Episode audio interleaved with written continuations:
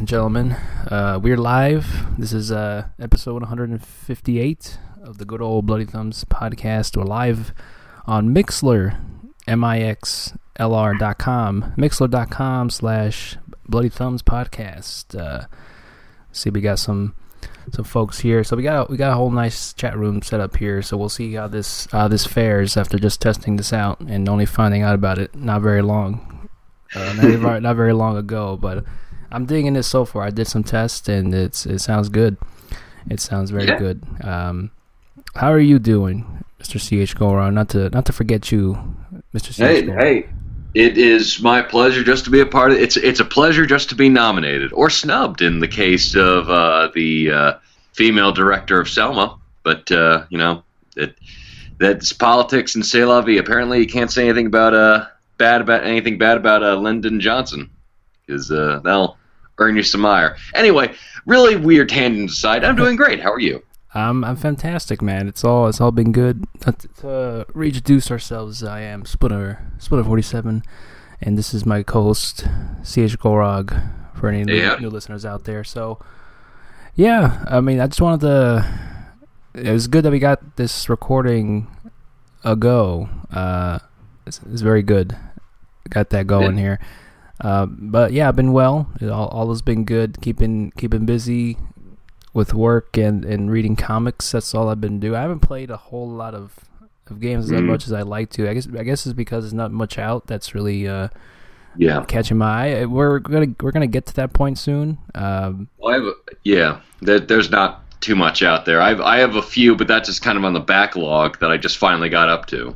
So I'll be happy to talk about that. for sure, for sure. Right. I got a few. I got a few small uh, tidbits here and there about some games I played and what I'm currently currently up to nowadays. But yeah, all all's been good for me.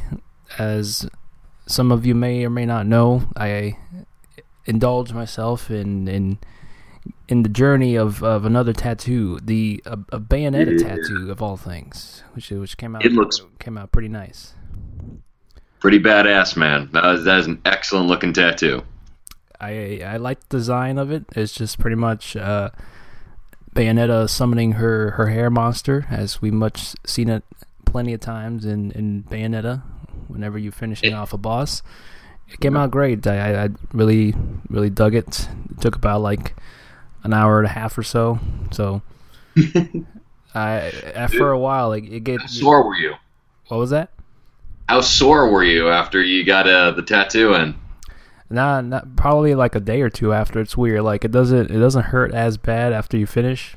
Uh, Mm. uh, I guess I could say that about other things, but it, it, it didn't hurt too bad. Uh, it was it's very it's very like uh, you, you get kind of numb to the pain after a while, and then it just doesn't hurt as much, which is nice. I it, I guess it depends on your, your pain tolerance when it comes to needles. Uh, I actually I actually saw a video on YouTube. They were showing uh, a zoomed in uh, on the the needle going in, in and out the skin in slow motion, which is pretty cool. Uh, probably check that out. Ooh, See Ooh, I- I- process. You- you'll.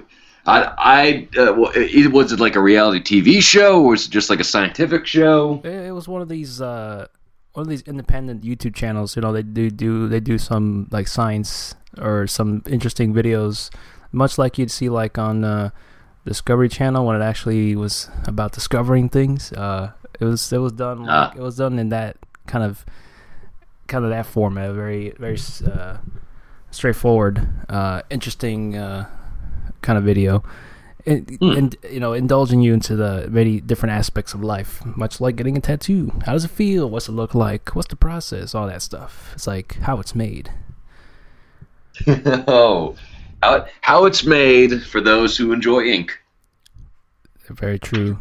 Uh, yeah, so that's that's uh, what I what I got done over the last uh, time we recorded the the previous, which was probably probably about late last month or so. Uh, yeah, that's pretty much it. I, I also want to get looks badass. Yeah, thank you, sir. Thank you, sir. Uh, want to get. I just want to make sure that people are aware. I just want to get this out there because we haven't been really plugging it as much. It's not really vital because it's not something that we're heavily relying on anything in terms of like profit, so to say. I, but uh, I just wanted to bring up. I just wanted to bring up because really, it is a it, it really is a good deal. You're not really losing anything. It's uh, I just wanted to bring up uh, Audible again. Audible audible.com. If you if you guys visit the uh, the site that we have set up, the, the custom URL. It's been a while since we said it, but it's it's audibletrial.com slash bloody thumbs. Pretty much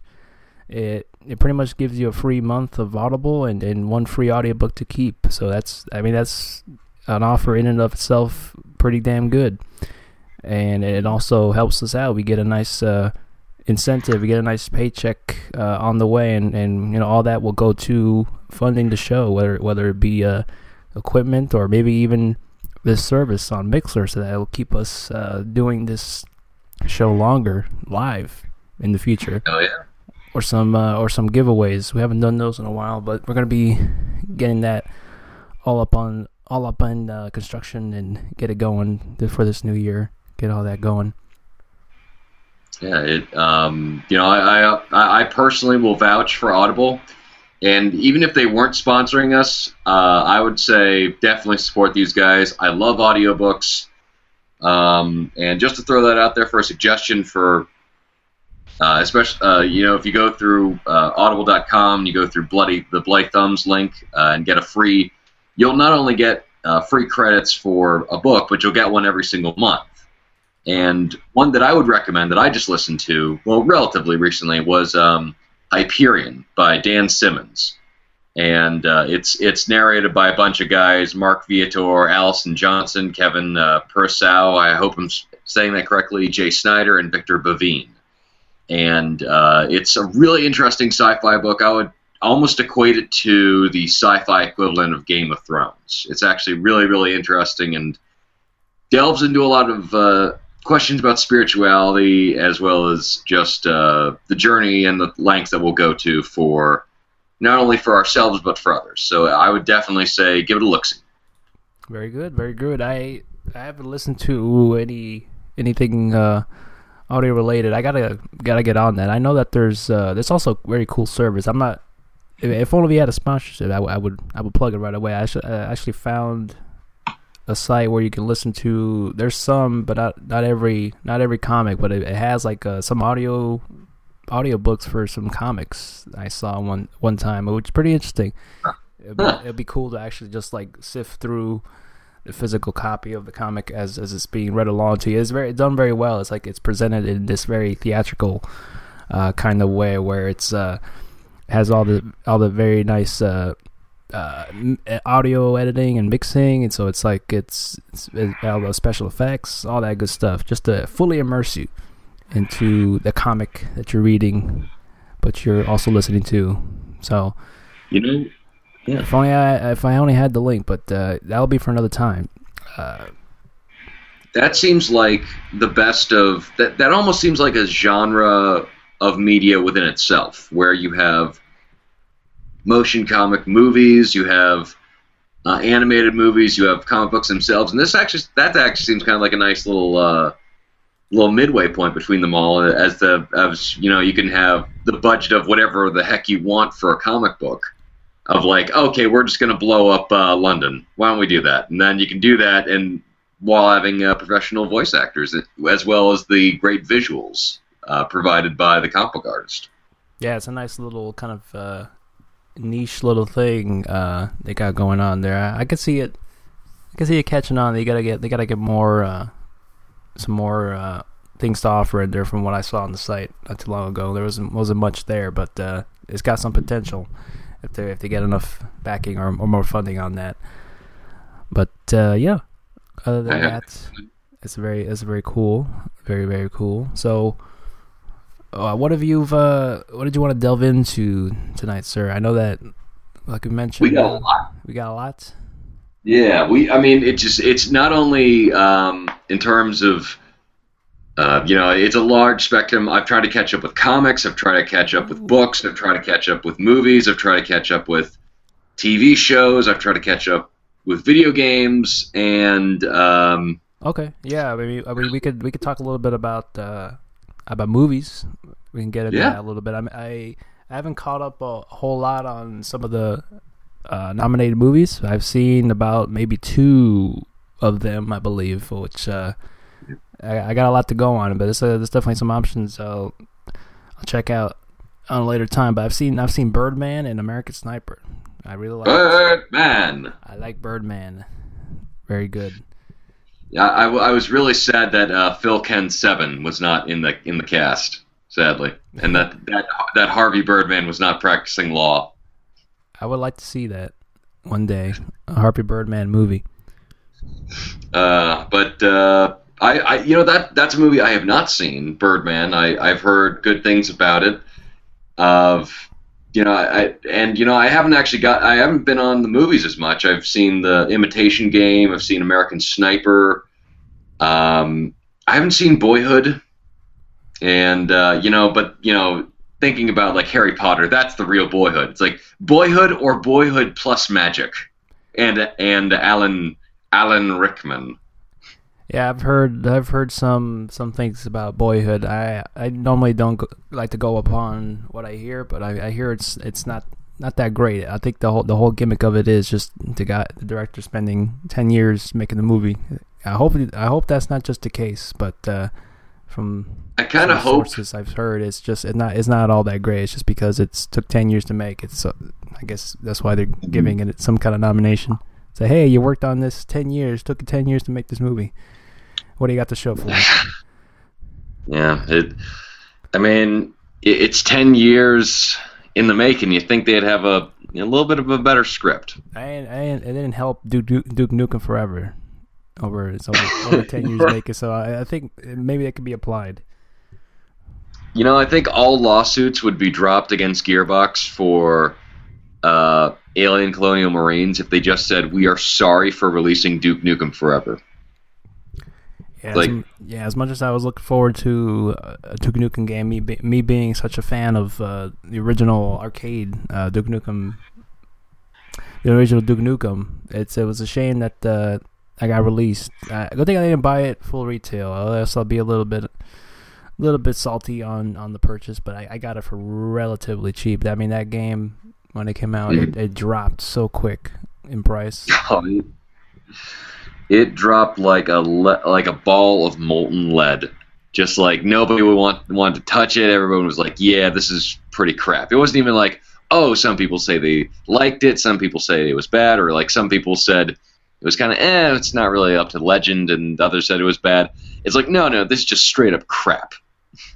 Yeah, it's just uh, a culmination of a, lot of things that uh, w- was outdated. It's just kind of almost like copy and pasting what what they had, all the code they had. It was just releasing it for the sake of some of of the pre-orders that uh, that they had, which was like which built up for almost like over years. Someone pre-ordered that game. I think I saw someone post the, the receipt that they they pre-ordered that game like ten years ago, and probably when at the time it got announced. So it's crazy. But, yeah. It, I mean, there was there was like the people had to apologize. Uh, stores had to apologize for pre-orders for that game for the longest time because it kept on being announced, then shelved, and then you know, I, I it, yeah, when it was released, it was just everyone was like, yeah, it's probably not going to live up to expectations, but this wasn't even like the barest minimum of expectations. Like, okay, just a you know a mediocre game. It was like, wow, this is not good. Mhm. Like who? It's it was God. I mean, at least you could throw a turd in there. That's that's the highlight, and and sign a little kid's uh, card by drawing things in it. I I drew penis and boobs because that's what you do as a classy gentleman. I mean, that's what I wanted to do, but it's impossible to draw anything uh, coherent uh, on on the console. So I went with the the good old triangle, and I called it a day. Uh, they certainly have made sure that uh, no fun can be had in that game. so, um, other than Yeah. other than Birdman, Yeah. Birdman is pretty much the the one that I've seen that I, I like the most. I like uh, the movie's pretty much uh, is shot it like it's a one take. It's like a continuous shot. You know, there's some sneaky edits here and there, but it's pretty much uh, a a character driven movie. It's almost like a, a, character study on what it's like to be a, a washed up celebrity, and it kind of almost uh, almost kind of uh, mimics you know Michael Keaton's career in in a way. Uh, yeah, because of Batman. Uh, yeah, of him, you know, in the shadow of, uh, Batman. It's pretty much that what the whole movie is about. Him, him trying to uh, start get a, get a play together, and and, and and you see the whole process of getting this play together, and, and him being on on on stage on the kind of Broadway kind of stage rather than just a Hollywood movie. Uh, that that's going on. They used to the career they used to have. So you see all that unfold, and uh, you see him do do that kind of for kind of right, for the kind of wrong reasons and uh, kind of self justifying his existence and all that is really cool. The some of the themes that are in there, and it also kind of pokes fun at like these uh, high budget action movies. Like yeah, and there's like this scene in here was like oh explosions, yeah, that's what all people want to see. It's like the the Birdman character talk he's talking to him in his head throughout the movie. You get some of that. It's like, come on, make another, make another Birdman movie. Everyone wants to see that shit. You know, all, uh, all that little uh, thoughts going the, on. The Black head. Swan moments where he's like looks, he looks into the mirror and like the his mirror image like just becomes a giant Birdman. it, it, got it's got some of those moments. I mean, the opening opening scene of the movie is him in his underwear like levitating off the ground. So we got that. if that doesn't hook doing you, the fucking Manhattan. Yeah, very nice. Yeah. Uh, yet I mean, just I've I've heard nothing but good things about Birdman. Yes, check it out. I I can provide you, you know, some connections on that if you want to talk ah, about okay. it. You know what I'm saying? I know a guy. I, am the DL. I got you. Yeah, I'm the DL. but I, yeah, I heard Michael Keaton's performance is great. Emma Stone, uh, Edward Norton is great. Uh, yeah, so I'm looking. That's one of the other ones I'm looking forward to seeing. I have, uh, you know, not unfortunately, I have not seen a lot of the uh, Oscar caliber uh, movies. But then again, my uh, idea of an Oscar caliber movie would be nominating uh, uh, Dave Bautista for Guardians of the Galaxy. He was he was surprised. He was surprisingly good in that. Mm-hmm. I didn't expect a lot from from him. I haven't seen him. He has he's done a few like I guess small films, but uh, you know he's been he's been, he's got I mean wrestling you get some of that uh you get some of that acting in, in motion that that helps a lot. Mm-hmm. It's uh it's kind I don't know why it's so easy not not easy well no I do know why it's so easy just because uh you have uh, you know these wrestlers who are uh, MMA fighters and wrestlers who are in great shape who are perfect for action movies, like Stone Cold Steve Austin or Nathan Jones, who just you know who are just, you just command the screen and then who can just transfer easy. Not a lot of them are great actors, but then again, we get uh, the once out of a you know a few like uh, Dwayne Johnson, who are just like, oh my gosh, this guy's actually really charismatic. He could really carry a movie. And uh, you know, Dave Bautista seems to have a little bit of that magic in him. Uh, that definitely earned him a spot uh, in the next James Bond movie. I forgot about that. Steve Rome in the chat bringing up that knowledge. It's gonna be, oh, really? I did not know that. Yeah, he's gonna, I think he's going to be like a henchman. He's going to have some role in Ooh, in the yeah. next James Bond movie, which which is always um, something I look forward to. I like the you know the current run they got going with with, with James Bond and Daniel Craig. This James mm-hmm. Bond has been pretty pretty good you know, had a little little bump in the road, and it wasn't too bad with with Quantum of Solace. But you know, they got they had two good movies out of three, so it's you know they're, they're on a good streak so far. Uh, yeah, uh, Casino Royale, I think is you know really good James Bond movie. Um, I thought Quantum of Solace Quantum of Solace was a mixed bag. Uh, Skyfall, I feel like, oh, this is really interesting, and then it kind of ran out of steam at the end. Uh, I really hope the next one just knocks it out of the park yeah, don't we all? I mean, we all we all look forward to good movies out there. That's all we want. Good movies. The next Goldeneye. Goldeneye, the Golden Gun. Goldeneye. You know what? Funny uh, talking about James Bond and characters who've been played by multiple iterations. Everyone has their favorite James Bond. Everyone has their favorite uh, Doctor from Doctor Who. And now everyone seems to be going to get uh, their favorite uh, Spider-Man because uh, Spider-Man has been purchased by back by Marvel, Marvel Studios. Yes, I did. I did. Did you hear? I did. I did hear that news. Was it? Was it? It was. It was the the rights were given back to Marvel, or are they? Are they? Or is it something to the effect? I may be wrong. I've I, I've only read the headline. Or it's it's are Mm. Sony working with Marvel? It yeah, it's essentially that. It's very vague in a lot of the wording, but but the barest minimum that we can tell from the deal is that Marvel will get the rights to Spider-Man. There'll be a new Spider-Man. So Andrew Garfield is out, which makes me very very sad because I thought he was an outstanding Peter Parker. Uh, and you know the, these they're going to have Spider-Man in the in the Marvel Cinematic Universe but uh, you know it's really weird because like Sony's still going to have some creative control and will earn the money from solo Spider-Man outings, but Marvel will will earn all the money from Spider-Man in shared universe stuff. So like Spider-Man in Captain America: Civil War, which is what they're referencing that he he might be in. Uh, that you know Marvel would get that money, but you know the Spider-Man solo film that'll be all Sony. So it's it's a crazy mixed up world. It is. It is weird, but I think this is for the best. I mean, this is something we all really didn't see coming. We we would expected that Sony would continue to make so-so Spider-Man films. I can't say. I can't say for sure because I haven't seen. Oh, I love those I haven't films. seen. I haven't seen the Amazing Spider-Man movies. I've uh, the last one I've seen, regrettab- regrettably, was was Spider-Man three, and I, after that, I just Ooh. it, it, it, it left a sour taste in my mouth and I just had no interest at all and, and just from the trailers alone and from the things I've heard I, I really didn't have any interest in seeing any of the Amazing Spider-Man movies uh, but this has got I mean this is good because I know how essential Spider-Man is in, in a way to the Civil War because I, I did read the Mhm. comic recently and, and then you know he does that he does have a pivotal role in it uh, he's kind of like pinned together in, in the middle in a way between Yeah. uh, Stark and and uh, Captain Rogers there. It yeah, and I do wonder how they're going to tackle that because in the Marvel Cinematic Universe, it's pretty much secret identities kind of don't exist. It's like, oh, it's Captain Steve Rogers. Everybody knows who he is.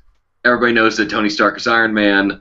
Everybody knows who everybody is, especially after uh, the Winter Soldier.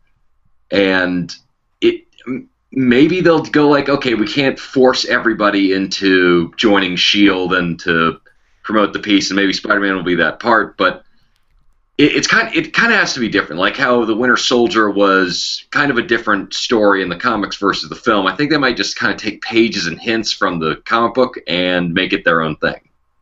Yeah, I mean, I, I, you could take uh, the premise for sure uh, on about the the comic and incorporate it into the movie. Like it's it's definitely there's definitely a lot of other definitely a whole lot of other characters they haven't even introduced that are, you know make appearances in in Civil War like uh, like Black Panther and, and Punisher and a whole lot a whole slew of other heroes that haven't even had their own movies yet. So they're gonna Uh, you know they're gonna stick with what they have and, and right around some of those that are that are not there but not not not hugely essential. But I think if they keep the same they keep the same theme and, and premise, yeah, I Mhm. can see it. I can see it be a pretty pretty big movie. Chadwick Boseman is about to kill whoever becomes Spider-Man. It's like you son of a bitch, you ruined my Black Panther movie by a couple of years. God damn it! or whoever they get uh, for Miss Marvel and Doctor Strange and it, even Paul Rudd's like, damn it, you stole my thunder. Come on. Yeah, I look I look forward to see what happens in in the future. I mean, they're already uh, announcing it to come out almost two years from now, so they're already hot on the way to get this get a new Spider-Man film going. And I Yeah. hope I look to I look forward to see it because I really I do like Spider-Man because I, I did grow up along with watching a whole lot of other uh, superhero animated shows, and Spider-Man was one of my favorite ones as well. Even you know we've talked about before. I mean they you know they writ they written around so much with that show just because it was so Oh, yeah. heavily it was so heavily dictated on uh, yeah very very PC and they didn't want to offend anybody so it was very I had to write around a lot and you know just just based on that and just the sh- uh, the character and, sh- and stories they told on that I mean I really like I do like Spider-Man just they just haven't really hit the nail on the head uh, entirely with the films. I mean, I hope you know the the track records has been good with Marvel, so I would I would say that uh, it's got some potential and and very optimistic about uh, a whole new solo Spider-Man movie with uh, with Marvel at the somewhat creative helm here. Mm-hmm. I mean, this could open up uh, interesting opportunity to maybe uh, diverse the character. Maybe maybe it doesn't have to be Peter Parker. Maybe they can take uh, Miles Morales. Miles Morales. You know, the, you know they got this these alternate universes that are just so confusing and out there. You can definitely they definitely do that. I, I think they actually might entertain that notion a lot, just because uh, you know both DC and Marvel have come under some criticism of kind of just hiring you know, white actors for you know these roles and not really diverse, diversifying themselves. So they might actually go with Miles Morales after. I mean, they got Chadwick Boseman for uh, they got Chadwick Boseman for Black Panther. They're going they're doing this Marvel movie, and this would actually be a really good move. I mean, I think uh, Donald Glover is still uh, ready ready and raring for uh, for the role. Yeah, well, I'm definitely excited at the uh, mm-hmm. At this whole thing. It's pretty cool. Pretty pretty cool. Um, yeah, yeah, love Spidey. So, um, uh, you know, how about we, uh, you know, let's move on to something that I know we both have a have an interest in, and which is uh, comic books. You recommended to me uh, Saga, which well, I got the first volume, and damn, it is a very very good read. Yeah, yeah. I mean, it's funny because uh, I I've purchased I pretty much purchased everything up to date uh, with Saga. I have all the trade paperbacks that collect all the all the issues. Uh, mm-hmm. I think the I think the the new the new issue came out not too long ago, like a week or so ago. So I haven't. And uh, to be honest, I mean I've heard a lot of good things about it. I I, I have yet to read them, to be honest, because uh, mm-hmm. I've been wanting to just like uh, power read through them one day, and and hopefully by then, uh, when I do collect all the trades, so I'll just read the entire story in one go. So I, have been doing that with some of some of the few trades here and there, but uh, uh, so you're like you're liking uh, that that first volume of Saga there. It's all good. Oh yeah, yeah. It's a re- really good read. It's by uh, Brian K. Vaughan and uh, Fiona Staples, who is the illustrator, and they man, this is a fascinating universe just because they set up a lot of political dynamics and a lot of interesting characters and a lot of it's funny, it's charming, it's sweet. It's definitely not safe for work in a lot of instances in terms of the violence and sexuality, but it is very well written, and I have I have to just applaud them for doing something so incredibly weird. There's a character in here named Prince Robot the Fourth, who is oh, you know, he's a he's, he's a robot, but instead of having a head, he just has a TV screen for a head, and you know, subconsciously, the I guess his species projects images, so it'll be like. Uh, like he gets yelled, um, you know, just I, you know, just, but it's like not images that directly correlate. It's like some kind of tangential emotion. Like if he gets uh, for instance, he can't perform in bed, and so one of the moments is that he uh, the the image that flashes on the screen is like a lion's tooth chipping, and it's like that's that's just great, and uh, and it, it's uh, it's that kind of creativity, and they don't really. It's it's just they just have such a Brian K. Vaughan just has such a grasp of great characters that you can immediately love, such a fleshed out universe and ch- such an interesting one too. Especially it's essentially a universe at war, and there's a planet that is it caught in the middle of it, and two lovers who are trying to escape, and it's very interesting read. I'd, I'd give it a hearty recommendation. Very nice, very nice. I gotta I gotta get on that. I may I may start reading it again. I mean, start reading mm-hmm. it. I haven't read it yet, but I, I may start reading it and see see where it goes. I mean, I got a lot to read since I collected uh, all the volumes. I, oh, think, yeah. I think there's like a total of over some somewhat over twenty something issues. So I got so I got plenty plenty of uh, there to read. So I'm I'm interested in doing that one day. Uh, got some I myself, yeah, I got I got a couple things. I myself have have read the yeah, some some Grant Morrison stuff. I've been I've been really interested in in some of his writing. I really liked. Uh, I liked a lot uh, some of his writing in for Batman. Uh, his run with Batman has been really really damn good. I liked. Uh, mm-hmm. I like the Batman and Robin story arc, the Batman Incorporated. You know, like expanding Batman at a global scale. I mean, pretty much how, how cool is that? That Bruce Wayne, it, it, his idea is to fool people from thinking, for having any any sort of hint that he may be Batman, is is coming out and saying he's funding Batman. it's, it that would be like I know what to do to encourage the judge not to think I'm the murderer. I'll produce the murder weapon. Like here you go. See, it couldn't possibly be me. Otherwise, it would be stupid to provide this evidence. Yeah, and, and, and you know during that arc, you know, introducing Damian Wayne, like at, at that that hearing that a while back without reading it, I, I wasn't too huge on the idea of, of Batman having a son, but it turned out really well. Especially this there was this whole arc. I mean, when it comes to reading these Grant Morrison Batman runs, you gotta start. You gotta start from like the beginning. You gotta there's a, a reference. Mm-hmm. it, it continues on from a previous story that happened before, so you gotta you gotta get the full you get the full story by reading the the first ones that have come out. I know people say that he's he's hello, hello, hello, hello, hello. Oh no, you lost CH. We lost him. CH go wrong. I gotta call him again.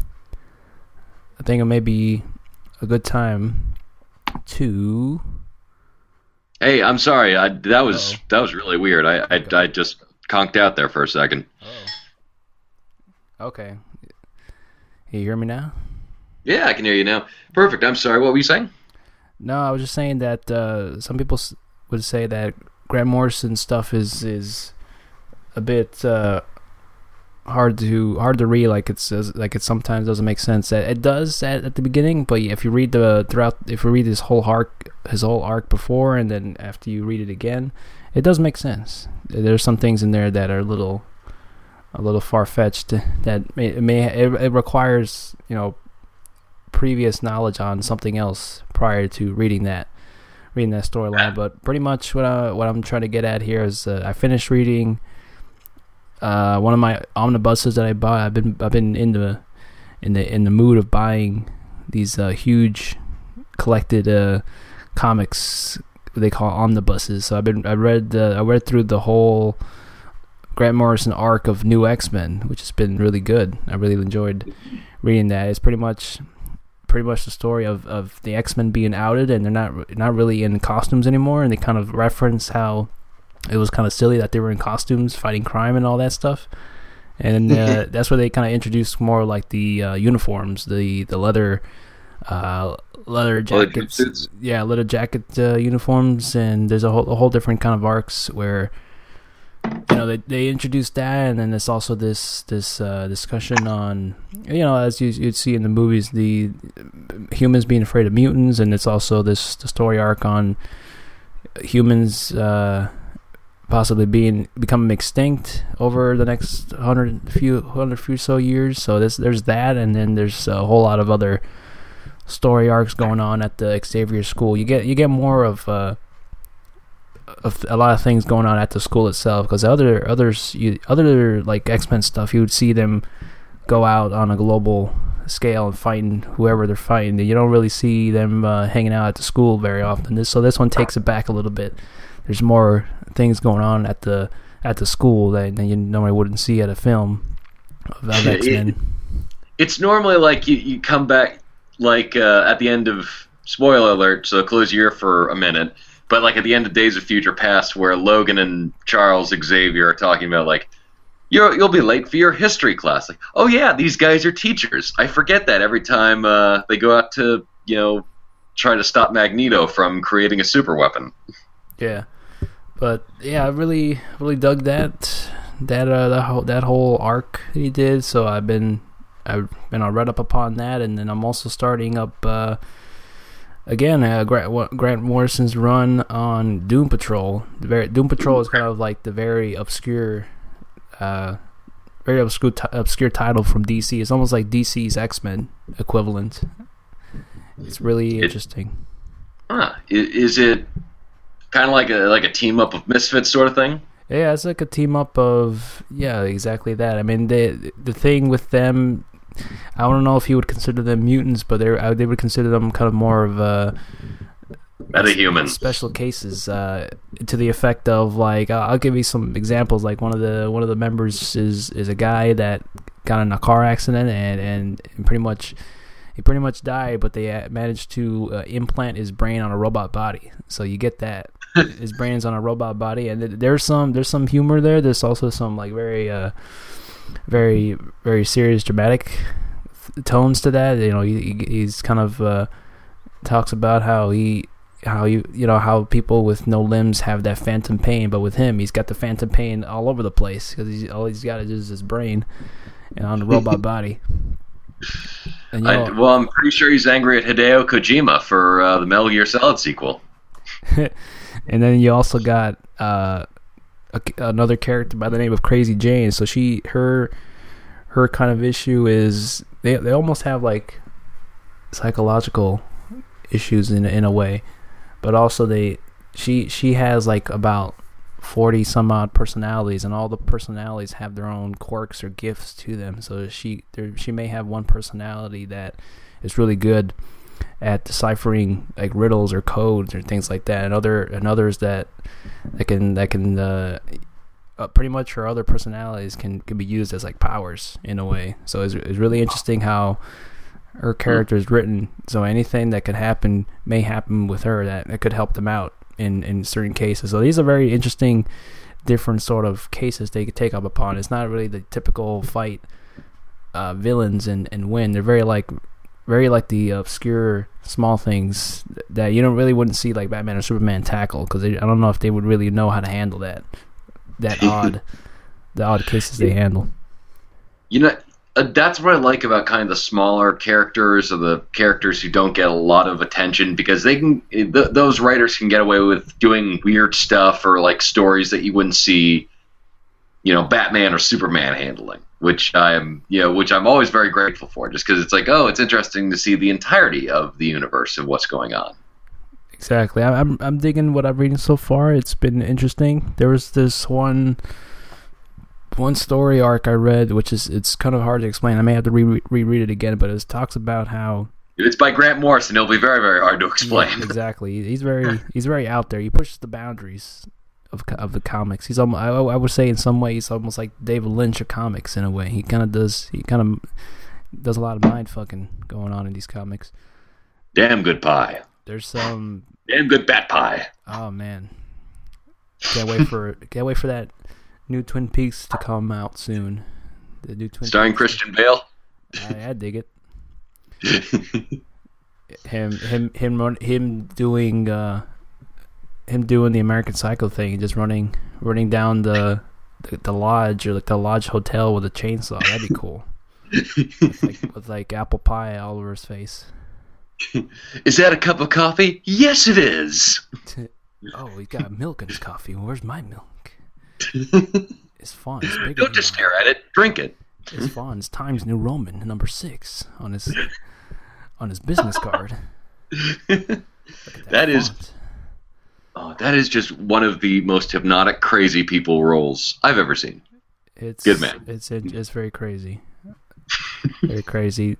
The it's, um, the the story arc was on the Doom Patrol that I read last night. I mean, there's so much issues to this. I mean, this is a huge this is a huge book. It collects like sixty issues in, in all one in one book here.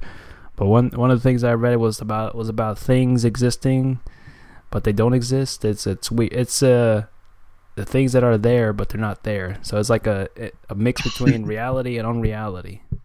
That sounds like Grant Mor like Grant Morrison's brain. It's kind of here, but not really here. it's entirely confusing for me to explain it. Uh, maybe if, if reading it may help a bit, but even then, you're like, what the what the hell did I just read? Pretty much like the whole the whole story ends on him about one of the one of the characters going up to these two characters that were created out of someone's writing that came to life and telling and pretty much there was one that told the truth and one that told the lie and he was pretty much telling the one that that lies if you, the things that exist don't exist so that means you don't exist. You know that that shit left me scratching my brain. I was like, what? And pretty much that's, that's the philosophy 101 uh, final essay. You got right on. It's crazy. I, I like it. It's different. Different in a way that it, it, confuses me, but also it makes me think that yeah. there's something here, but in the end, this probably isn't. But I want to I want to still reread this again and make some sort of sense out of it. But other than that, I, have been that's pretty much what I've been reading. I got a few other comics on the on the book tower shelf I got going on here that I uh, have will continue to some somehow ignore, but I will read soon. I got a I got a mm-hmm. couple here. I did read, I guess to top off this discussion, the last the last new issue of Batman is the current. It's still this this is the current run of Batman that comes out on a monthly or semi-monthly basis, depending on what the schedule is. It's it's continuing the story after the Batman Death of the Family story arc, where Joker comes back. That's my next one. Gotham. You got to read that. It's really it's really good. The Death of the Family. It pretty much continues after that, and pretty much is about Joker releasing a, a toxin in the city. A lot of shit always goes down in Gotham, so you know what's what the deal is on this. Uh, Why does anybody live there? I, I, maybe the rent's cheap, you know. that you know that would be that would be an interesting phrase. It's like, come on down to Gotham. Sure, you could be kidnapped by a supervillain, but hey, in this economy, you can't afford not to come here. The rent is too damn low. that's, the, that's the pitch. And that's being said by the Riddler or Hugo Strange. So yeah, it's pretty much him releasing a toxin uh, in in Gotham, making everybody crazy and and, and attacking each other. Uh, and it also gets into it, it almost kind of rewrites in a way. That's the thing I like about Scott Snyder. He's written a lot of other Batman stories in his current run on the on the New Fifty Two. Batman, it, it, it almost kind of create. He always has these storylines that kind of are multiple choice. It kind of is a lot of multiple interpretations you can have on what certain things mean and what it doesn't tell you outright what what what this character's motives are or what he's about or his background is more very very uh, interpretational. Very very interpretational. Uh, what I gathered from this last issue I read, this probably could be spoilers, but it's also there's some implications on on on Joker's origins and his history with Gotham. It, it may make him out to be maybe more more more than human than you would like to believe. Maybe he's like these kind of this kind of like devil or ghost of Gotham because he's there's some, been some implications on that. So that's all I'll say. Please don't turn him into Jason from the Jason slasher series. I, it. I mean, I, I kind of like the idea. I mean, once again, I, I'm just voicing this opinion just because I would like to see more from the Rogues Gallery being treated with such at least dedication. But you know, just can we please give Joker a break? We get it. He's he's awesome. He's crazy. He's I mean, and, and that's the problem is that there's so many good ones with Joker. You know, so many good stories with Joker that they keep on continuing to use him. It's like, oh yeah, this is a great antagonist. But just like I'd love to see, you know, I'd love to see like, uh, what is uh, not the not the moth, but um, Firefly. I like to see him get like a huge sweeping epic. That I mean, that'd be interesting. I mean, why not? Or Crazy Quilt. Crazy Quilt. Mm. you, I can see the movie rights now. Played button up. I was no, actually, yeah, Dustin Hoffman. That's the only one who could do it. Yeah, I mean, I, I know what you mean. The, I mean, to be fair, DC did did during the last couple of, couple of years when they started their new 52 run, which is pretty much like a, a relaunch of some of their mm-hmm. some of their properties. They did give the Joker about a, a, break for about like a year and a half to focus on like other characters and stories.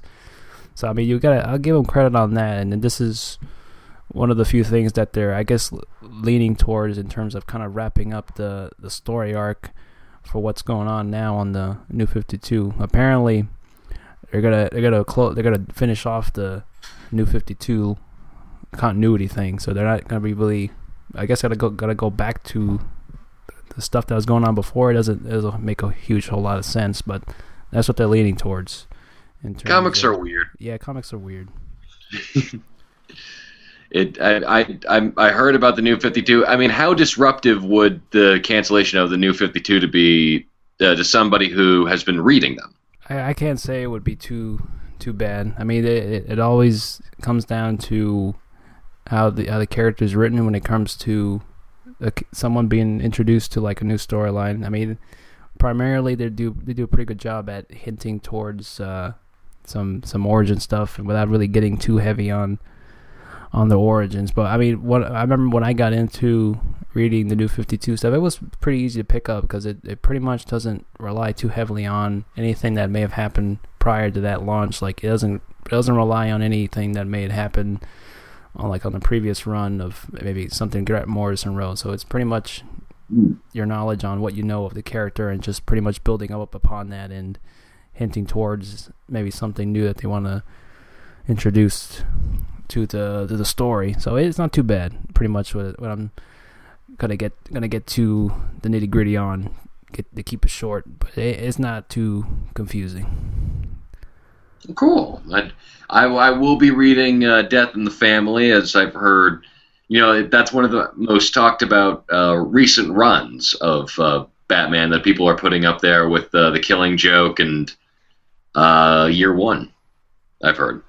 Oh yeah, yeah. I mean, I think you'll, I think you'll get a, a really good kick out of it, especially some of the, some of the themes and also motivations of the Joker this time. It's not really more about killing; it's more it was more psychological than anything else, and uh, I think you'll I think you'll like the take on this one for sure. It's a lot different than just a simple hey Joker's out there being crazy killing killing folks. Uh, it's it's there's more more deeper than that, and also some some interesting implications on uh, what the Joker may or may not know about Batman and uh, a whole lot of other interesting theories or ideas on on maybe Batman's motivations on to why he hasn't uh, why he hasn't killed Joker, like the real reason why he may he hasn't like taken down the Joker.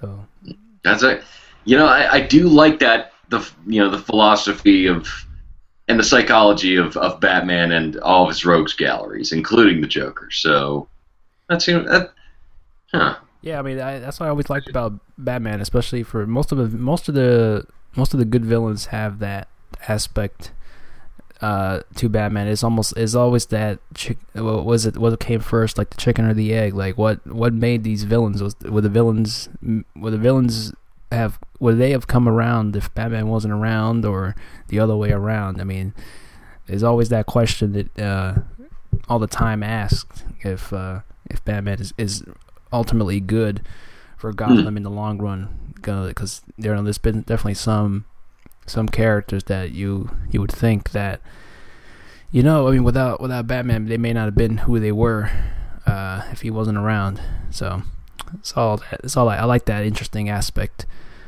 of the Batman series so we'll see we'll see color me interested I you know I've I've always been interested in the Batman universe, and although I feel like DC really, well, actually, DC's gotten, I think, a better hold of their expanded stuff. Uh, I've been watching a few episodes of Arrow and The Flash, and you know they're they're doing well. But I just I just wish they would just give Batman a break. But I do admit that there is great quality in that uh, in that series. Yeah, for sure. I mean, I definitely like to see them uh, focus on some lesser known characters, but you know that's what what the comics are for. I mean, there's definitely a whole lot of different other uh, series and runs that are really good in their own right uh, that are out by DC. That isn't just Batman. You know, they got they got Batgirl out there. They got Nightwing and mm. Deathstroke as well. He's got his own. He's got his own comic Red and Red Hood. All, all different different aspects from from the Batman universe. Uh, don't I don't need to have Batman in them, but you know they're from from that universe primarily. Yeah, I would definitely like to see some resurgence on some maybe some obscure ones come back and maybe have a different spin on. That'd be that'd be really interesting. Yeah. It's I mean it's very difficult to keep characters who have lasted so long still fresh and interesting. And so I got to give props to DC for continuing to do that with the with the man in the bat suit. Yeah, I mean that's what that's what they always been striving for a lot of times when it comes to especially Batman and Superman. They've done they've done a different uh, one one off issues where like the Batman Earth One arc, and then and then I haven't read Superman Earth One, but it's pretty much like I guess more of like a retelling or kind of alternate uh, take on the character. It doesn't it's not completely different from the origins, but you know they they, they do some things to change him up a bit. I heard he got a new power uh, not too long ago. So, hmm, really? What? I that is he not already kind of overpowered? I know that's what I was saying. It's like a, it's an addition. It's like an additional, like an additional combination or additional like fatality. it, it the uh, the writer just puts like down down up up left right left right ba on the top of the page. Yeah, St- Steve Rome in the chat. If you can, if you remember what the what Superman's new power is, you definitely drop that there. He he, he follows comics as well. I mean, he's been reading comics longer than I have, so I go to I was I went to him for some some of that knowledge on the new Fifty Two. So let me know, Steve. Let me know. it it if it's written by Grant Morrison, it might take a couple of paragraphs to. It's like, well, back in the '70s, there was this one character who was a part of this story arc, but it was over here in this alternate universe. Like, okay, that, I, I'm gonna need a couple. I'm gonna need a fresh pot of coffee and uh, some some to, a couple of hours to get through all this. And we're, and we're bringing in a character that was from the TV show in the '50s, but you wouldn't know that because you didn't watch the show in the '50s. But here he is. That's what he does. What he did. Some days just can't get rid of a bomb. So Steve says he got he had super flare. He had a super flare power. Hmm. Super flare. Does that like mean that he can stop for like roadside assistance? Yeah, if you could get get some more detail on what that implicates, Steve. I, I, I did read about it a little bit. Now that I, now that I remember what that what the new power was about, but he's apparently it's a flare power. Hopefully, it's not the Ric Flair power of wooing. I don't know. I I hope it's actually just like uh, he can bring in glow sticks into a nightclub and just like go crazy. And like he bring he brings his own pacifier, of course, because he's a you know he's a kindly gent like that. But you know you know Superman just going going crazy in the in the technosphere. Weird, weird. I'm actually Like, uh, like Terry Crews in uh, in White Chicks. White Chicks. By far his most uh, memorable role for me. yeah, that, yeah, I'd have to say yeah. I mean, more than the Expendables, more than uh, he's really good in Brooklyn PD. But um, yeah, that's just and but uh, but also the Old Spice commercials. Hmm. Uh, and so it just it, it sounds like Batman's having an, an awesome run, and that's great. That they're constantly getting guys who know how to write him. Uh, apparently, Superman's super flare power, I guess, somehow unleashes a massive solar flare and knocks somebody unconscious. okay, it, I'm just reading the summary here. Maybe it's more. Maybe it sounds a lot. Looked a lot more cooler in in the issue itself, but this this summarizes it very very brief. Okay. It's like solar flare, like the sun cooking the Earth solar flare, and it only knocks a guy unconscious. I mean, if you can cook me some barbecue with that power, I mean, I'd, I'd be forever grateful. Fear me, Lex Luthor, for I have brought baby back wings, baby back ribs.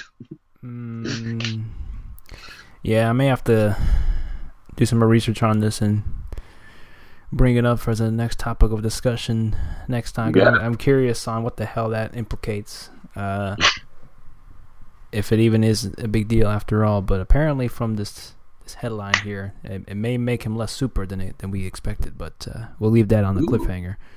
Does the super flare make him human? I don't know. Comics, Okay. man. Comics. Comics, comics are weird. Comics, are weird. Yeah. Um, but anyway, uh, I, you know, we can come right on back to Superman. I want to talk to you about something else: video games. video games. We can get into a brief discussion on it real quick. We got we have five minutes left on this on this session here, so I Oh, guess, okay. I guess it's a good I guess it's a good time. Or do you want to finish up Superman, and then we can go on uh, to video games? Yeah, we're we could fit, yeah, we're pretty much done with Superman. I'll I'll do some more research because I'm very curious on that too, and I'll Mm. bring it up on the next next time we record to see what the hell that's that whole thing's about when I do my research on it. But um, yeah, we'll we'll talk about some video games, folks. Let, let me just uh, stop the the recording and the live show real quick, and I'll start it back up just so we can get that hour timer back up and going again, and Mhm. we'll go ahead and continue. So we'll be back after this.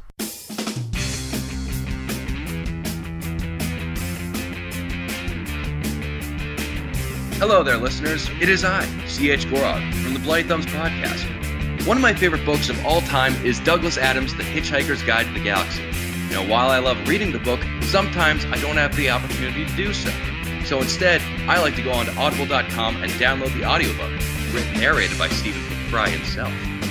Now, for you, the listeners of the Bloody Thumbs podcast, Audible is offering a free audiobook download with a free 30-day trial to give you the opportunity to check out their service.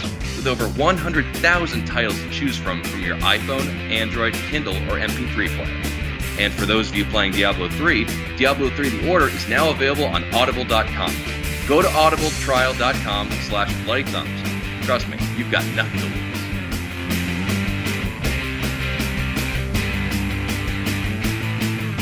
All right, we're back again after that quick break. I think I think the timer thing may be beneficial because we whenever we do these recordings, we always go on like in a long, long span, and we never take any breaks. So breaks breaks breaks are good. Mhm, Folks, remember breaks. that breaks are not bad. Get a nice Very right. little get a nice little intermission there, especially on podcasts. They go on go on long. It's good to have a break now, here and now, here and again. Mhm. So uh, on to the topic of, of video games, sir. What have you Yes. What have you been playing? Ooh, I I have been playing uh, two uh, two entries that I'm. One is uh, well, actually, they're both uh, on the backlog that I've just finished. Uh, one is uh, D4, Oh, Dark Dreams Don't Die, by uh, Swery, and um, I gotta say, I cannot wait to tell you about this game. you, I'm sorry. No, uh, go ahead. I was just I was just think I was just uh, thinking about almost kind of we kind of like, like we have this discussion before. It's almost like the same when you introduced me to uh, Deadly Premonition. You know, you gotta I gotta tell you about this. I got to tell you about this story. Listen about listen, kiddies. Once was a man. it, it it's a detective Oh. Detective game that somehow knocked out CH. Because I can't hear him. for like pushing Oh, there you go. animals, people. No problem. No, go ahead. It was like this weird delay that happened. Ah. No problem. Uh, well, it, it's like where you can push animals, items, people. Like you can like essentially shove people, and they will react anyway. Just be like, "Ow, that hurt," and then like not do anything about it. It's imaginative. It's creative. There's such great written characters, and uh, you know, unfortunately, there's only a prologue and two episodes, and I hope this is not the end of the season because damn, this is just this is an awesome, awesome. It's like it once again. It's like a weird David Lynchian, like reality, but just like one step out of reality, where it's oh, it, it- it's it's so weird. Just because like they'll have conversations about. Uh, like Forrest Kaysen is your detective partner, who is also in uh, Deadly Premonition, and there is actually a reference to him in being in Deadly Premonition, but not directly. Oh, snap. Yeah, it's and uh, you know he talks about how he loves clam chowder, and uh, one of you know, the conversations that he has with you is that oh like oh by the way uh, you know I'm having problems with my girlfriend.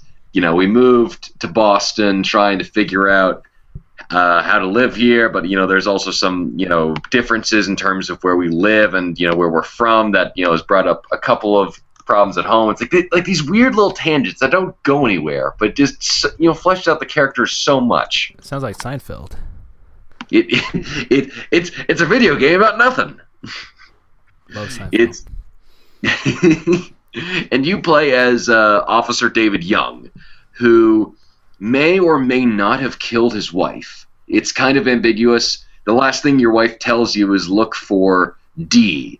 Like not even like her like she doesn't even say like look for dead and then like dies. It's like look for D. like specifically like the letter D, and then that's it. She dies, and so you're just trying to take these mementos and then go back in time to try to solve the murder mystery of like when she died and you're following a drug and it's that's called real blood and it's being sold. And there's this guy who's got a fake glass eye who's being taken away by a US secret serviceman. It's like it's so weird but it's just so amazing.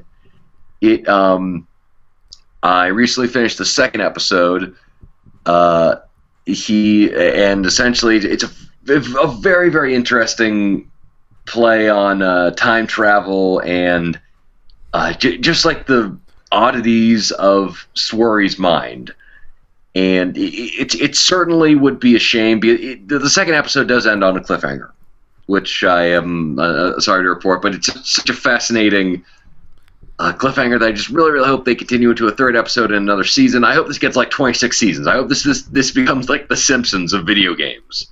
And it, hmm? that's really cool. Um, it, they almost kind of they almost kind of set it up as yeah, like a pretty much like a TV show. You know, I mean, they, they, we've we've had these Telltale games, not not really have it presented as a TV show, but come out almost like uh, you know, somewhat. We kind of been accustomed to them coming out on a on a monthly or semi monthly basis, but they almost kind of set this up as like a actual season of a show. So we'll be back if we get renewed next season, and then hopefully the game does well. I've heard it. I've heard it done is done well and and I, I, I really would like to see definitely another season. I mean, I, I personally, I mean, even it, it sold me right away just knowing that Swery was working on another game. I mean, the only problem is I just don't have an Xbox One, and, that, and it's an exclusive to Xbox One, and I I mm-hmm. I I mean, with with all the with all the things that happened with, with Microsoft and Xbox, I just couldn't see myself getting getting an Xbox uh, no, after, after, all that after all that nonsense, which is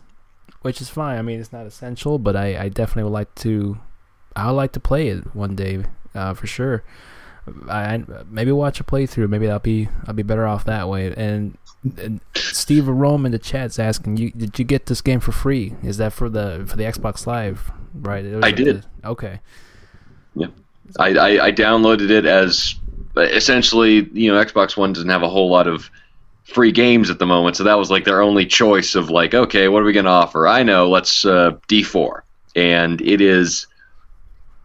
Whoo boy, I, I, I knew it was going to be weird. I did not know it was going to be that weird. And just to be uh, just to be fair, uh, the the director and the writer is not Swery. It's Hidetaka Suehiro, and uh, you know, Swery is a part of the production, and I could see a lot of his stylistic flair. kind of like how Tim Burton didn't direct Nightmare Before Christmas, but you could definitely tell there's some influence in there. Ah. But um, you know, it, it's it's just an outstanding game. It's so weird because you have like it, it's it's like a you know if Telltale is uh, the first half of the new type of point and click adventure games. Uh, D4 is the other kind of variety where it's like a lot of clicking, but it's a lot of interesting clicking and there's like these quick time sequences which are really fun because you have to get the timing down. Like you have one where you're trying to fight uh, Amanda, the crazy cat lady, and I don't even mean like crazy cat lady, like uh, old woman who has a lot of cats. I mean like it's a hot young woman who thinks she's a cat, and so she like she like licks herself. She like randomly leaves, and and like there's one of the first things you do is have a quick time battle with her for no reason. It's like she tries to scratch your face, and you and you just have like a fisticuffs with her. It is beyond bizarre, and I love it.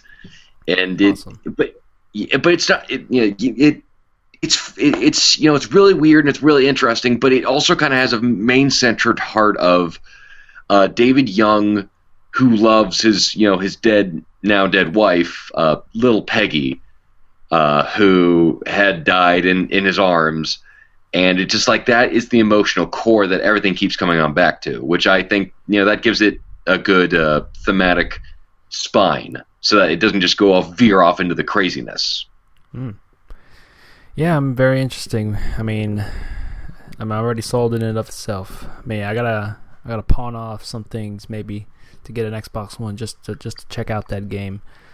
Um, yeah, I heard nothing but good things about it. Um, hopefully, it it, uh, it gets it gets another uh, another season to continue on the the story that uh, what you said uh, ended on a cliffhanger. So hopefully that gets a, a follow up or a, some kind of resolution to that, and hopefully we'll see we'll see more of it for sure. I'm look I look forward to just just hearing you talk about it uh, in the coming mm. in the coming future if it uh, comes out for mm-hmm. another season. I mean, you know, this is what I would love to see more of because a lot of notable games of release on not just the you know this current gen of PS4 and Xbox One, but of the 360 and the PS3. A lot of them are very safe. They're not. Af- they're very afraid to do the really weird stuff, and this is why I'm so glad that you know everybody who is currently working on this game, Access Games, uh, is just working their butt off to make something so delightfully odd.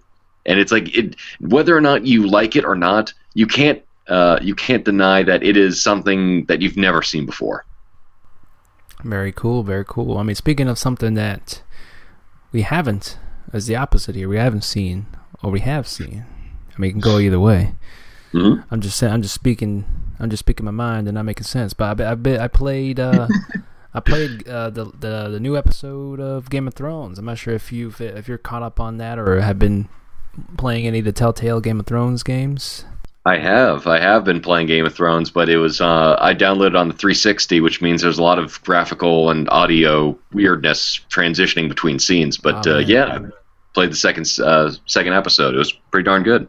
Yeah, I, I would agree. I, I, would say it was uh, it was a little bit a, a, little bit better than the first one. It, it had there were some more things going on, and then it continued. You know, pretty much where the the first one left off. There's uh, you know some implications on uh, you know some things going on with some of the the family. You you, you follow some mm-hmm. additional characters. I mean, it's pretty much following the format and formula as you see uh, in a Game of Thrones show or the books. You know, you're you're you're controlling and following multiple characters. Yeah, about four, three or four characters uh, an episode, and and you know your actions. Uh, on, on, on one character may affect uh, another character's storyline, and it kind of it kind of goes through that aspect. So, mm-hmm. you know, you know, as, as, it's very story heavy, so it, I don't, I'm not sure if we'll get into much detail, but you know, it will. It's pretty much continuing on from the first episode. I, I, I you know, I give it a thumbs up. Second episode is pretty good, yeah. and looking forward to that to that third one. Uh, other than that, I, I haven't really been playing anything else really, anything, nothing new. I mean, I revisited uh, The Walking Dead season two and the mm. and, and, Wolf Among Us, uh, the first episode. I introduced that to my girlfriend, and we, we I've been watching her play that. And it was really interesting to see how that uh, Walking Dead season two ended.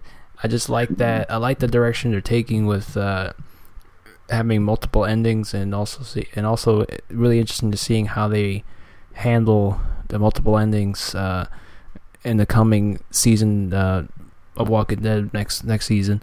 I, I now I look back on it, there were some really there were some really good moments in it. I wouldn't say it's the mm-hmm. is the strongest as the first one. I mean, the first season was really is really hard to live up to, but I mean, it, it did oh, yeah. it did good for for what it what what the story they told, and also just based on uh, the, the success of, of the first season. So it was it's a worthy successor to that first one.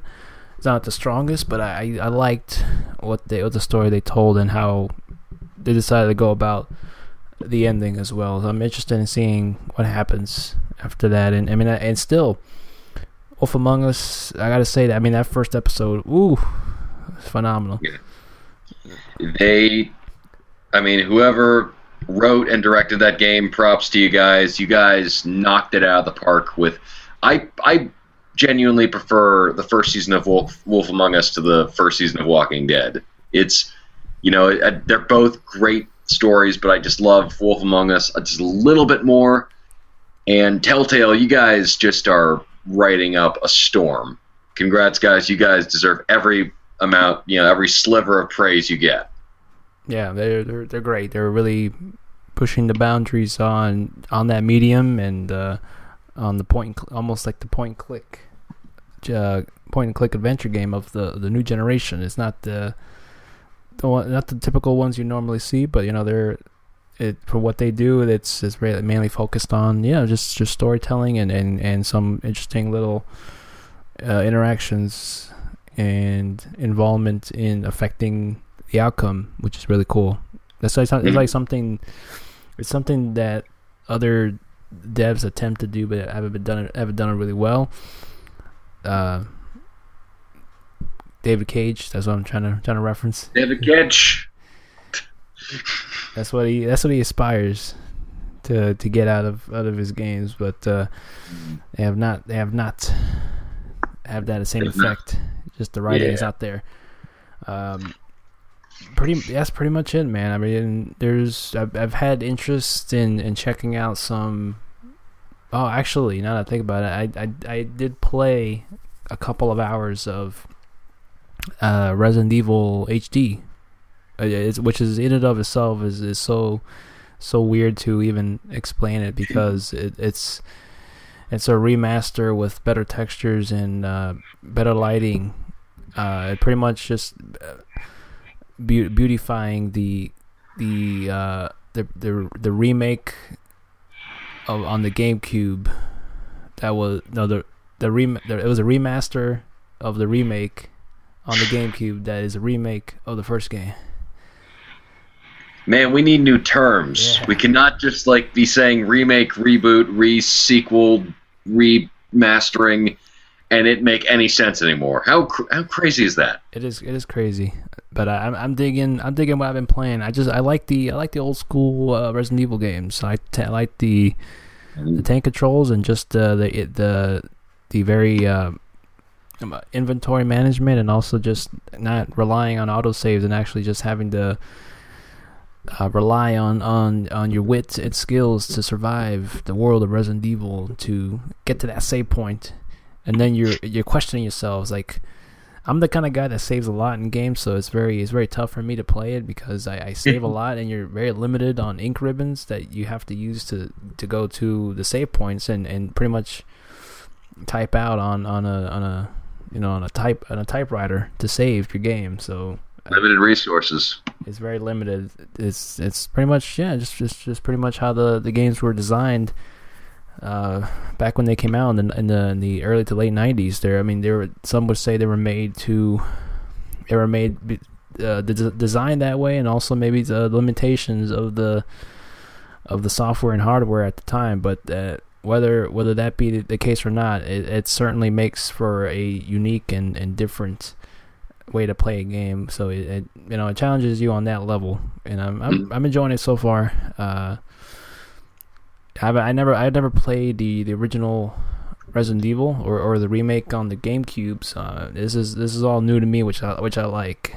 It's, it's I'm, I'm sure people are getting a kick out of playing it already already that they may have already played it, and it's all all nice looking and such. And this and there's so much custom ability as well. You can you can play it how it was intended originally. Like you can play it uh, tank mode. Tank mode, yeah, tank mode, or or just uh, or analog is more simpler, uh, fluid, modern controls uh, than you would normally get. There's so, there's so much different uh, types of controls you can you can do. So you can choose from a whole set of different controls depending on how you like to play your games. If you're if you're into that weird fancy thing of, of shooting with the square with the square button or the or the X button on uh, on the Xbox, you know, the, you know, Deadly Premonition did the same thing.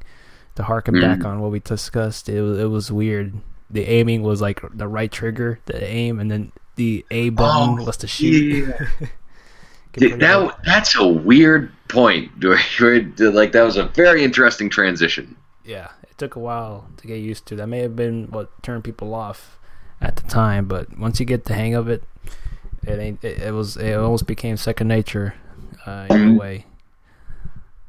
I mean, Resident Evil is one of those games that uh, instill terror, especially with its creeping atmosphere. It's you know it's set up its world very slowly and very deliberately and very carefully. And even if it's a little bit corny, it's still quite an impressive feat of atmospheric horror. Oh yeah, the atmosphere has always been the appeal for me. Uh, they they they nail it so well.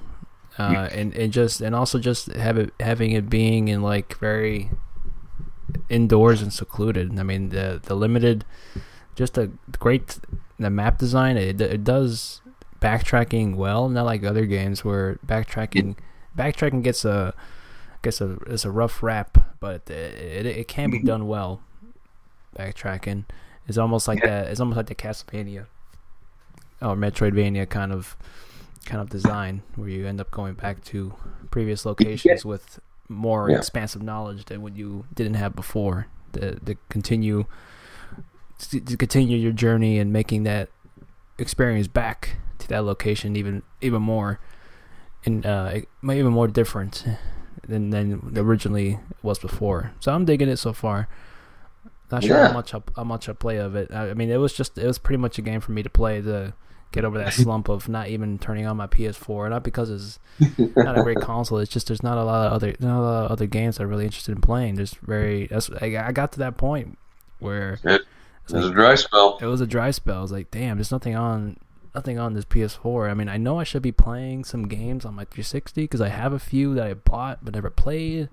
Mm-hmm. I have mm-hmm. some unfinished titles. Like, eh. I just like, I just, I just didn't want to bother. So I mean, I'm, I'm primarily right now just waiting and figuring out what to play. Maybe, maybe check out Grim Fandango. Ooh, yeah. I have been looking forward to that one. I hope uh, it's worth all the rave reviews. I haven't. That's one of the only. Uh, that's one of the only uh, Tim Schafer games I have not played yet. So uh, I've heard nothing but good things about it. Yeah, it's very, very, very cool. I mean, it's on PC, uh, and the and the current consoles as well. So I'm. I, I don't think it's on Xbox One. I think it's only. Nope. It's PS4 and PS4, uh, uh, PS Vita, and then PC. So PC may be the mm-hmm. route to go on on that one. I think it's available for Mac. I mean, if it's available for Linux, it should be available for Mac. it, if it's available for Linux, it'll be available on my uh, TI-83 calculator. yeah, I look forward. I look forward to checking that out. Possibly, it's only twenty bucks, so I may, I may get it soon if I.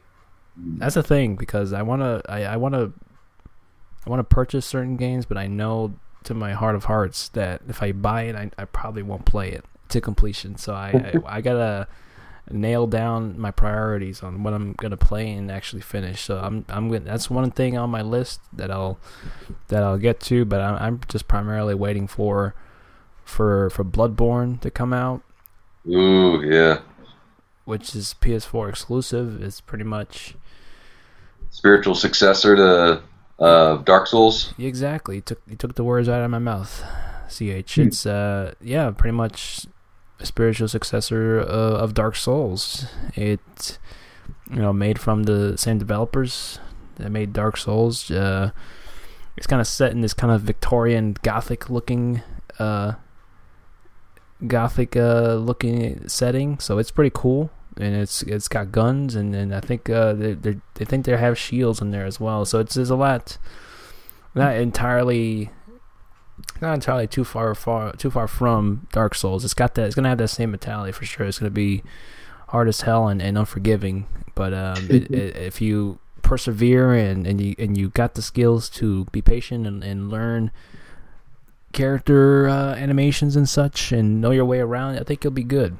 That's what I always liked about those games. They're very, very challenging, but not impossible to beat. Mm-hmm. So there's that, and then The Witcher Three, which is. Oi, Witcher! Witcher! I love the Witcher universe. Yeah. I love everything about The Witcher 2 mm-hmm. so much that I, I, you know, I purchased the books and there's there's some comics out there of The Witcher. I mean, I'm, I'm in, enriching oh, myself. Yeah, there's some comics. There's um, from Dark Horse, I think. There's Ooh, the Witcher okay, they were wise to pick up those license. Yeah, they got the got the license for that. It's just I'm yeah enriching enriching myself with that lore, just prepping myself for The Witcher Three, which mm-hmm. is looking to be quite the promising game that uh, you know all we RPGers are always looking forward to.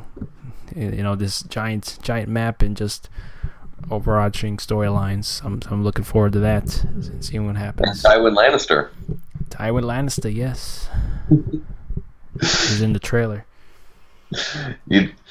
I yeah, The Witcher Three does look awesome, and I like the fact that kind of a little bit like Dragon Age Inquisition, where they're expanding the world out to the point where it's like, wow, this is looks like an open world like Skyrim, but they actually have a really thought out, well planned thought process about where everything is and how everything is going to kind of connect together.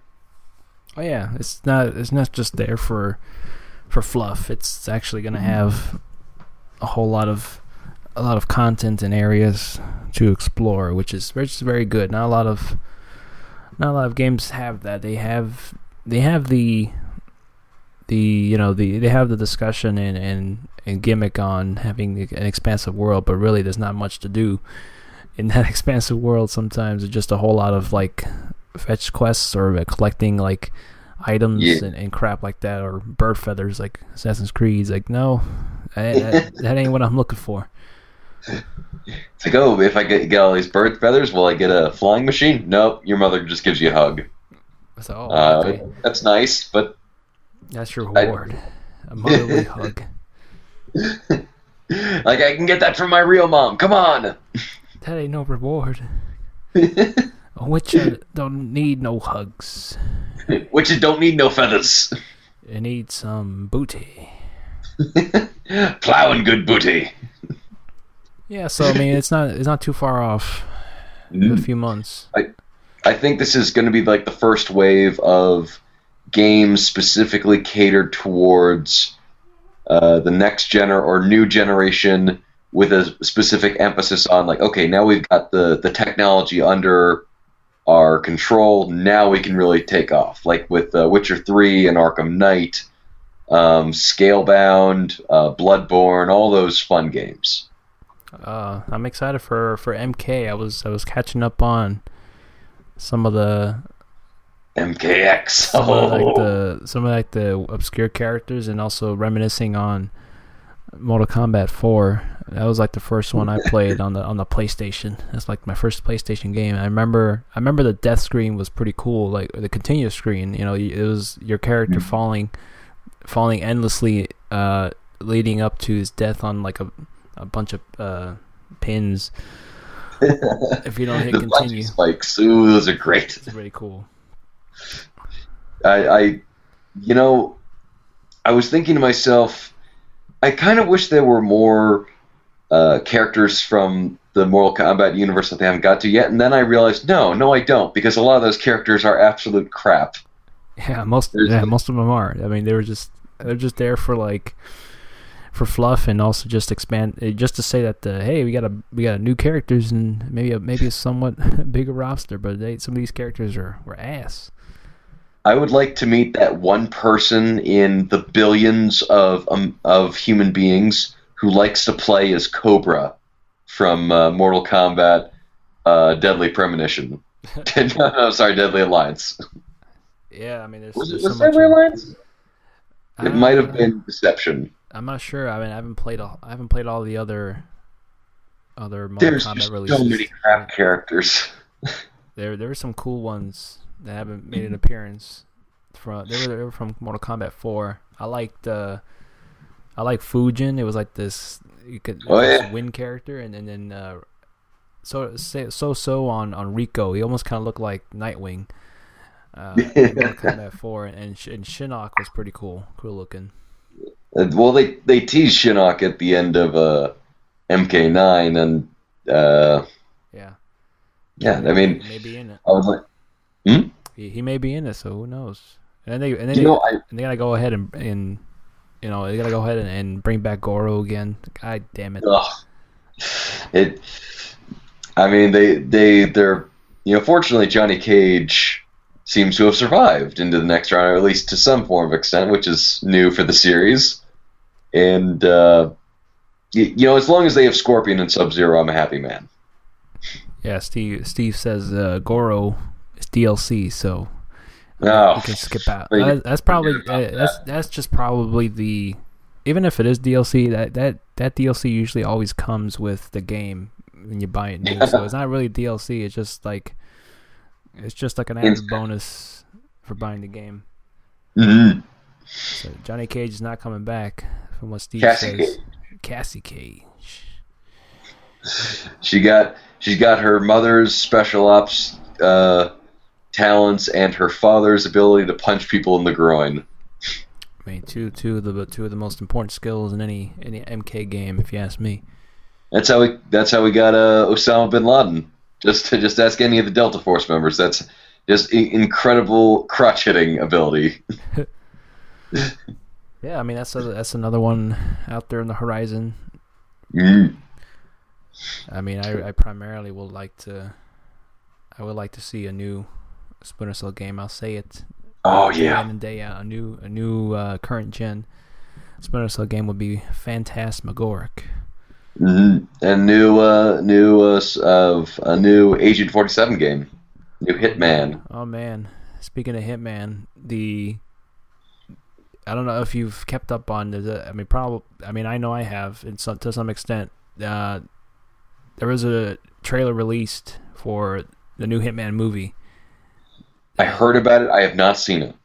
Uh, you should you should check it out. I mean, don't Yeah. I mean don't go don't go out in a hurry to see it, but I, I I'll tell you my opinions on it. Uh, I did not like it. That's pretty much Oh. it. Um, yeah, I mean it, it it pretty much is what it is, man. I mean I've given up on video game movies to be to be any somewhat decent uh, for for a Mhm. long time right now. So uh, it is what it is. I mean the the guy that they have uh, playing 47. I'm not too familiar with him. I think he was on on Homeland. That's all I know him from. But uh, he, yeah, I just I just don't see him as the character, and I think they could have been better off just maybe maybe just saying he's he was somebody else, maybe another clone besides 47. He just doesn't look it doesn't look like 47. It's like they look like it looks like uh, I think like they just shaved his head. And you can see, see like the They should have gotten Danny Trejo as uh, Agent Forty Seven. Hey, He's like, I'd watch it. No, I I am Agent Forty Seven. I'd watch it, but yeah, I- yeah, not not too promising. I mean, I I should, for say, say some some folks uh, say what you will. I, I did like I didn't mind uh, Timothy Olyphant's uh, forty seven. I, I I I didn't mind that original first movie. It wasn't uh, exactly what I what I pictured for for that movie. I mean, the only problem with that That's movie. Yeah, the only, the only problem with that movie was is the the plot was a little bit, a little bit weird, and a little disjointed. But other Mm. than that, I mean, I mean, it was pretty, it was somewhat, somewhat faithful. It was entertaining for what it was. Mm. Um, I, I primarily would like to see more of a uh, kind of a moral approach to 47. I could see them, I could see them taking the storyline from Hitman 2, where he goes into seclusion and and you can also have that element of him questioning his existence or morality because he's pretty much just uh, a guy raised from from a test tube to be pretty much engineered to kill and he does he's been really trained to not have much emotion or attachment so that that in and of itself could could you know yield some interesting storylines for for a movie to have that Mhm. have that aspect and also him being like a necessary evil because most of the time most of all the people you kill in the games are are morally more I guess uh, objectively or maybe subjectively are, are morally more evil than 47. He 47 is just a, a hired killer, but he's killed some other people that are just they've done a whole hell of a lot worse than, than he has. They're just maybe maybe just maybe people yeah you would say it's yeah I would have missed that guy if 47 killed him. He's a kind of a son of a bitch.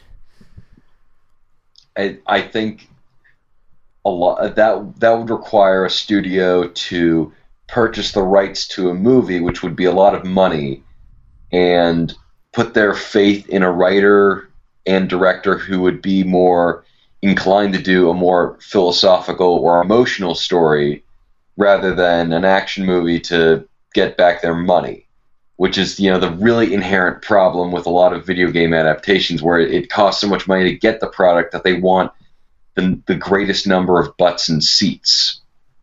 And so that you know that's why I'm afraid of the Assassin's Creed movie even though it has Michael Fassbender attached to it that's why I'm afraid for uh, the Splinter Cell movie even though it has Tom Hardy attached to it it's just it's very worrying about uh, you know just kind of the because there hasn't been unlike you know superhero movies, for instance, there hasn't been like a steady uptrend of quality. It's kind of been like, oh, okay, it's stagnant, stagnant, stagnant, stagnant. I mean, I would still venture that the best video game movie is still Mortal Kombat. Yeah, I mean, I, I would say, I mean, as, as as cheesy as it is, or and you know how it came out in the in the '90s, and that was kind of the time where they they they, they would put anything on screen in the '90s. But it, It has begun. but honestly, yeah, I mean, it was probably the most faithful adaptation of those. I mean, it pretty it pretty much it it pretty much kind of got you into the mood of uh, you know how the games play out. I mean, they they structured in in a way where yeah, I mean, I could see this happening Mhm. and it's pretty it's pretty straightforward to the games. But yeah, I mean you're you're pretty much right on the money on that. Uh, some of these video game movies that they've been putting out are yeah very very heavily uh, action focused, and to think that the action is what get them gets them in the seats. But yeah, I mean I really would like to see uh, philosophical approach to uh, a Hitman movie. There's there's been there's been quite a f- quite a few instances of that in the games, and I would I would love to see that in a movie. I mean, there's there's definitely can be it can be done. It could be even maybe Yes, it can. it can maybe even be Oscar worthy. I would say. I mean, Yeah. in my hands. I- it's you mean I, I think there's so many properties in video games that tell really excellent stories that just uh, don't get the appre- a don't get either don't get the appreciation they deserve or b are adapted very poorly yeah. and one of the reasons why you know what what I will always love Gore Verbinski for is for when he was trying to to adapt a BioShock movie he told the studios, I am not doing this PG 13. It's either R rated or I walk.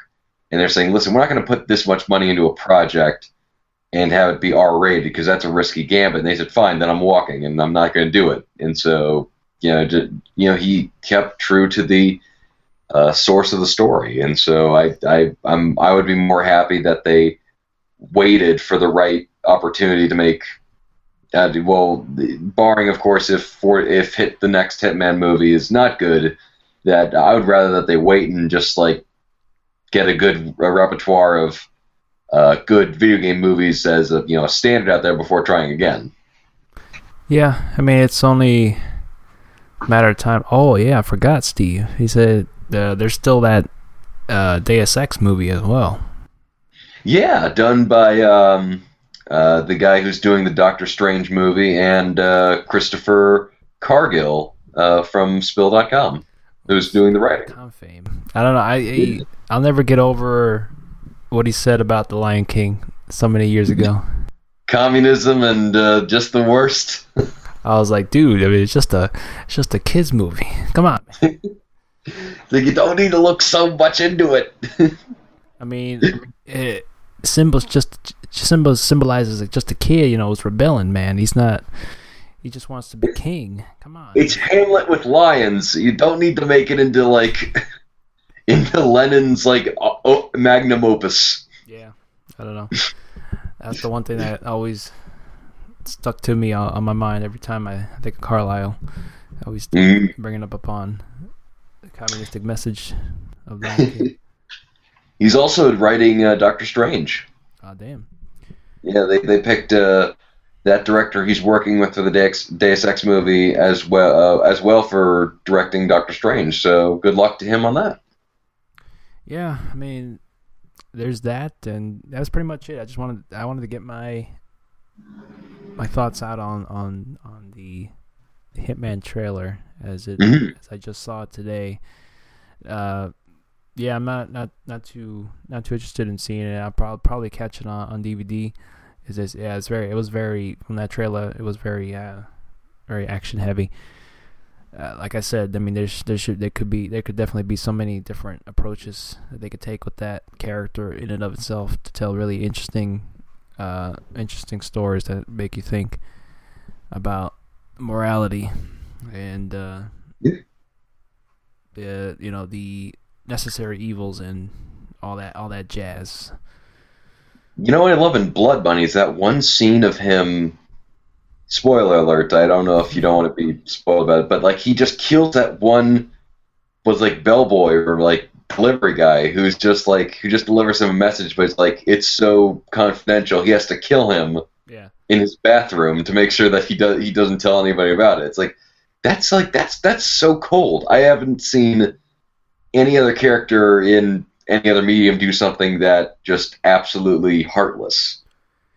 Yeah, that was that was that was a good. I remember that scene too. Uh, I mean, he he kind of forty seven did kind of the same thing as well in the original games back on like the PC. I think it, it was either it might have been like Hitman Contracts, which is like it was a remake of like the original game that came out on the PC. It was like it was so it's so outdated now that they Mm. remade it for like the PlayStation. So remade you know we remade it with the kind of the same areas and, and locales, but it there was a there was an inspector that that uh, was after 47 that found out about him. I mean, there was like some kind of mole in in the agency he worked for, and and pretty much he pretty much kills him because he knows too much. And you know, the the guy wasn't the cop, the inspector wasn't really a bad guy. He was just doing his job. So it, it's pretty much goes down to goes down to the bottom line of his code to eliminate any anything that may implicate him or the other company he works for. Pretty much. Uh,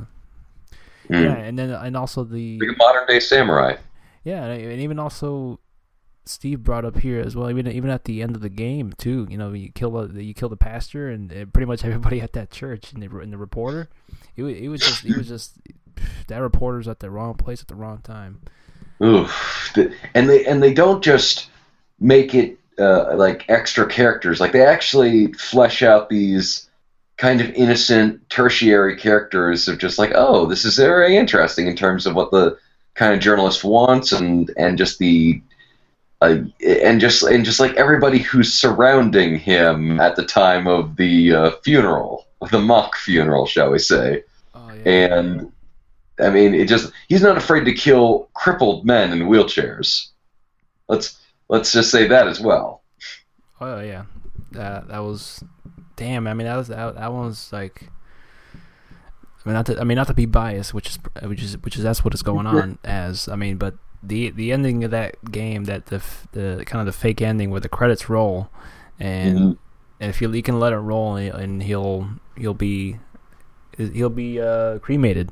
That's what pretty much what they were uh, wanting to do with him: cremate his cremate his ashes and keep his bone bone marrow in some in some capacity to to create some new 47s, new new uh, killer clones, uh, and sell them off.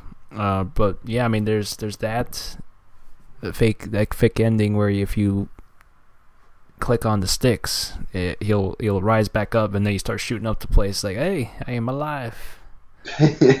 That was so cool. Like, Surprise, motherfuckers!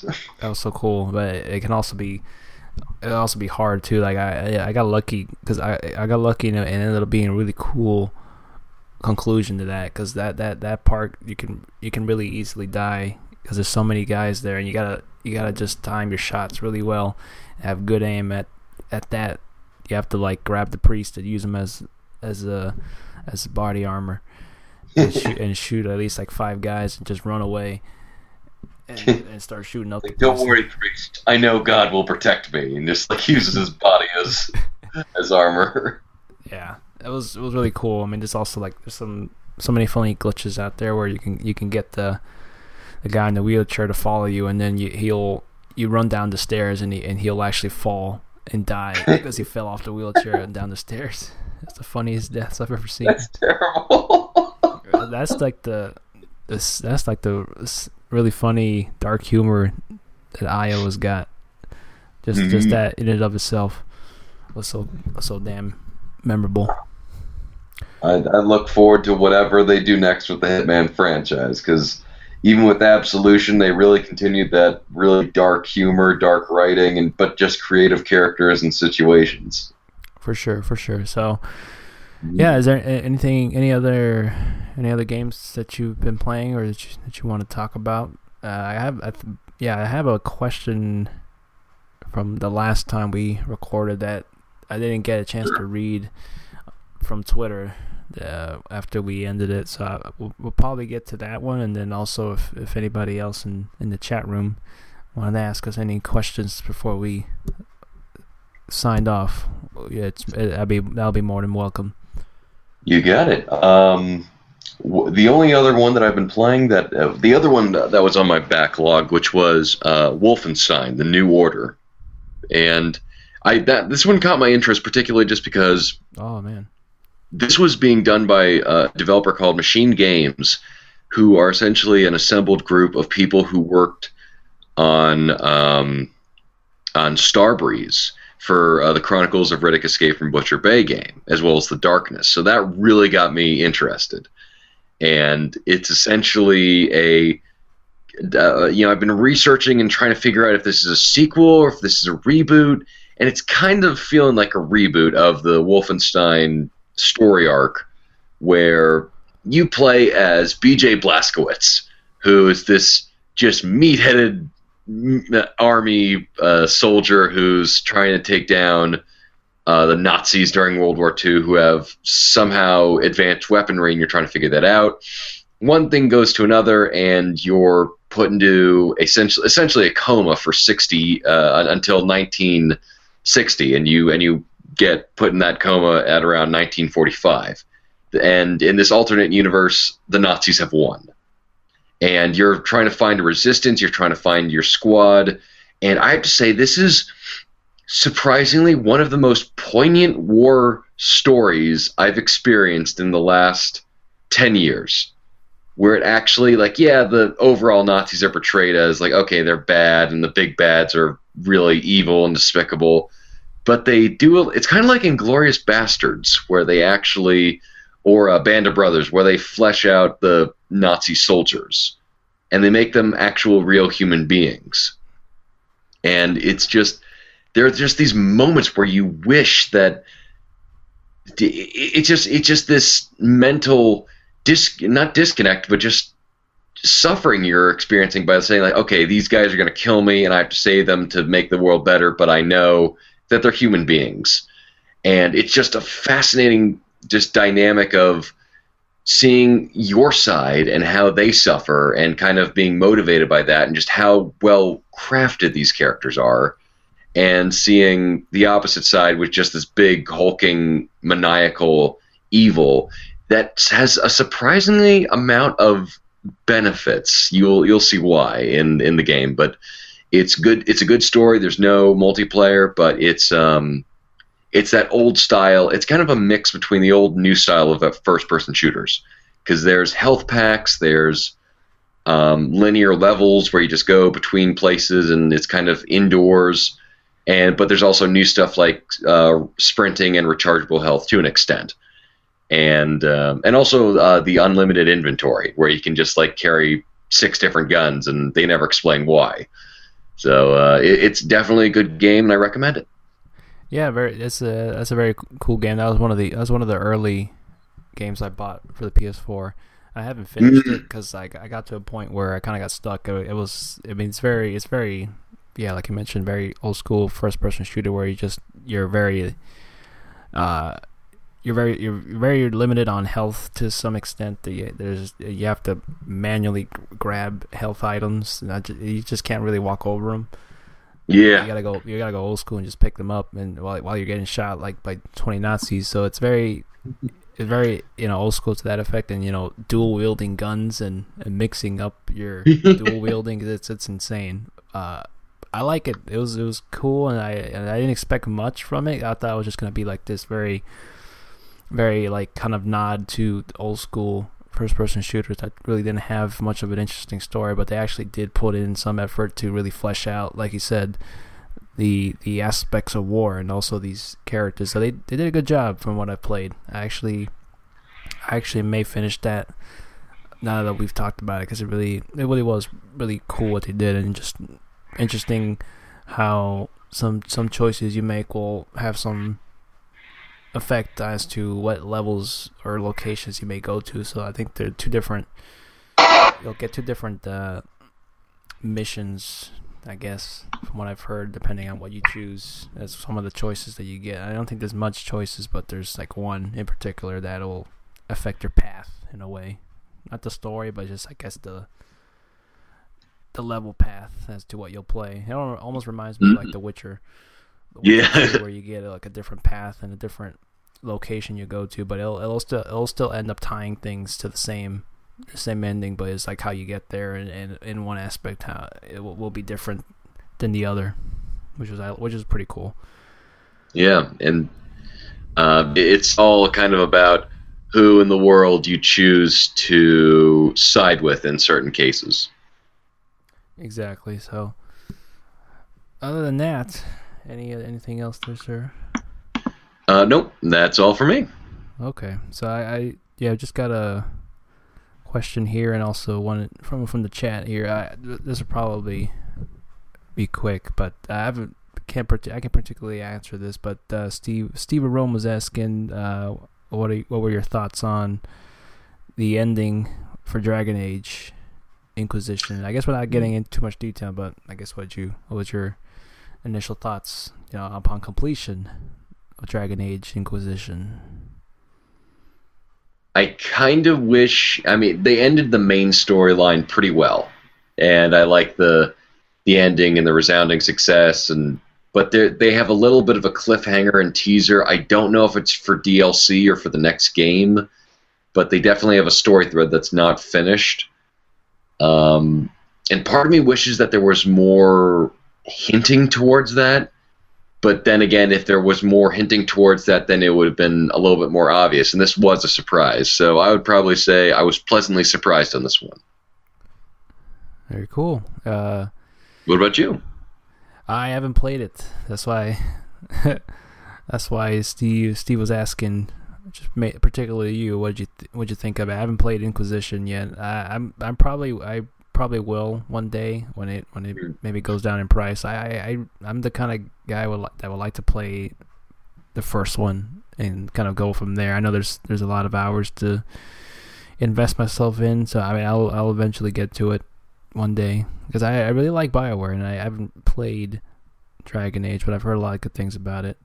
So oh man, I'll you you will love it. If you love Mass Effect, you'll love Dragon Age. Oh, I love it then. I just I have the first one. I just haven't I haven't uh, gotten the the will to go and play it uh, just quite yet. But one day, one day that'll be one of my one of my backlogs to get to get back to. So. yeah, one of the other questions I had from from last week was was from Mr. Conviction, and he was asking uh, should yeah. should there should there be a should there be a spot in the Olympics for, for gamers? Should should you be should you be able to get a gold medal for gaming? Now, this has been one of the one of the questions has been asked before in the past, uh, primarily to kind of the legitimacy when it comes to gaming as maybe considered some kind of sport. I would say I would say to some extent it should. I would say. I mean, not everybody could be good at every game. Just because it's a game doesn't mean that anybody could just uh, go in willy nilly and play it. It does involve, I know, I mean, some skill for sure. Some games more than others depending on the game, I would say I, I would consider I would consider it being some kind of Olympic sport to some extent, especially fighting games. Because shit, I, I have a terrible memory at remembering combos. So I mean, that in and of itself could be considered an Olympic achievement for me. I, you know, I, I'm not sure. Just because if you can do I, don't remember what the name of the sport is called, but you essentially you're on skis for the Winter Olympics, and then you have uh, the the rifle shooting, and then you go cross country skiing to the next location. It's like, listen, if that could be an Olympic event, then surely, uh, you know, a Tekken fighting game can surely be considered a. I mean, you both sweat in terms of like how badly you want to win, and you know, I, I would definitely say that that I would take that over I don't know, maybe figure skating or something like that, where it's like very interpretational points. Like, why not just like have a Super Smash Brothers? I'm sure, I'm, I'm, I'm absolutely certain that there would be more people interested in Super Smash Brothers or a Halo multiplayer event than, um, than a lot of like interpretational points of like, okay, oh, that was a really good run. It's really too bad that we don't have any uh, objectional, object, objective ways to give these people merit in terms of like uh, points, but we're just going to go interpretational. So, yeah, long story short, yeah, I like to say, yeah, why not? Let, us go with that, just because it, it, it, certainly can't. I mean, they haven't exactly raised the high bar in the Olympics. Right, right. So, yeah, that, that's pretty much uh, all the questions we got. We got a last minute submission. We got six minutes left in this recording session, so we'll uh, yeah, we'll answer this one quick from Steve in the chat. Uh, you got it. Since Marvel is doing good stuff with their with their movies, should they do the same for video games? I mean, for sure. I mean, I, I definitely would be down for any good Marvel game, which has been, oof, it's been a long time. I can't remember the last good Marvel licensed uh, video game in, in, a long time. But yeah, I mean, it also gonna go, it's gonna come down to the developer making it and also the publisher. I, I, I can't say that Marvel has too much of a huge control on that. I mean, it's just, I, I guess, uh, depending on who owns the license and what they want to do with it, it's ultimately up to like the publisher. You know how that's gonna go down, and also like the, yeah. the studios, you know, for the movies, which which Marvel is doing that. So, pretty much to keep it short, I would say yes. I'd like to see that be implemented in in the movies as well. Rocksteady Spider-Man. That's a good suggestion, Steve. Yeah, I. Hmm. It's it's a very confusing thing that they got going on with the Spider-Man video games. I don't think Beenox has been the best developer in terms of quality, so let's give it to somebody else. Uh, maybe the guys who did Prototype, but um, I'm thinking. Uh, you know, I would like to see, you know, kind of like with Ark, the Arkham series for Batman, I'd like to see them embrace the weird stuff that they can't put in the films just because it's a little too out there, like Killer Croc. Like, you're not going to see Killer Croc on screen. You're not going to, like, I would love to see them focus on, like, Mysterio or, you know, Kraven's Last Hunt. Like, not, not be afraid to get weird with their video game stories. And I would love to see them to put as much time and effort into that as their movies, but there's only so much you can ask for. The last great, I mean, the last like really really great Marvel game that I loved was uh, uh, besides, hmm, Marvel versus Capcom was fun. I don't own it, but uh, the third one was very very fun. But I'd say Marvel Ultimate Alliance. That's a re- that was a really fun game. Yeah, especially those cooperative top down uh, games are they're always fun. It's been a while since we got one. It'd be cool to see another maybe a resurgence of that uh, for sure. So thank you for the questions, Steve. Thank you for uh, checking us out live. Uh, yeah, we're, we're, gonna keep. Hopefully, keep this going. I, I like the, the the interactions we have as we as we do this live. So it would, it's definitely to be something that for sure we would definitely want to do again. Uh, I think you know the the way that this has been going so far in in terms of like the the hour limits we get we just you know just taking a break between that i think it's pretty good. So yeah i, I would yeah. yeah I, I love this one too. yeah for sure. I like to just yeah, thank everybody else for submitting their questions. And um, yeah this has been episode 158 of bloody thumbs podcast. As as we mentioned before and we got two minutes left as we mentioned before um check out uh, check us out on thebgb.com and, and iTunes and you know we're on Twitter. Uh, I'm at Splinter47 and ch is at ch underscore Gorog. Uh, t- check us yep, out. Yep. I mean, check out the think about the free trial. I mean, it's free. Doesn't yes, please. Anything? Just go to audibletrial.com slash bloody thumbs. Uh, if you if you just go in there and sign up to get to get your free audiobook, that's going to help us out as well. Um, you know, we'll, we'll get a we'll get a nice bonus from that, and that'll mm-hmm. help out uh, with the show in many ways. Whether it be maybe equipment that we we may need, or just you know just help us uh, get some money for for giveaways, which is something help fund free. Exactly. So. Other than that, I want to thank everybody else for, for tuning in and, and checking us out on the download. If you couldn't listen live, that's cool. That's why that's why there's the download available. And yeah, that's that's about it. Any any final words there, Ch? Um, no, just I'm looking forward to spending another terrific year with all of our wonderful listeners. All right, that is that's a great thing to wish mm-hmm. for. It's uh, but yeah. Other than that, uh, take it easy, folks. Um, we'll see you again on the next one. and uh, we'll you know I'll keep you all informed on when we'll do another live episode, and uh, yeah, just follow me. Follow me on Twitter, and uh, you'll you'll know when the this will be up, and, and we'll be all be good. So take it easy, folks, and uh, see you on the next one. Bye bye, everybody. Have a good night.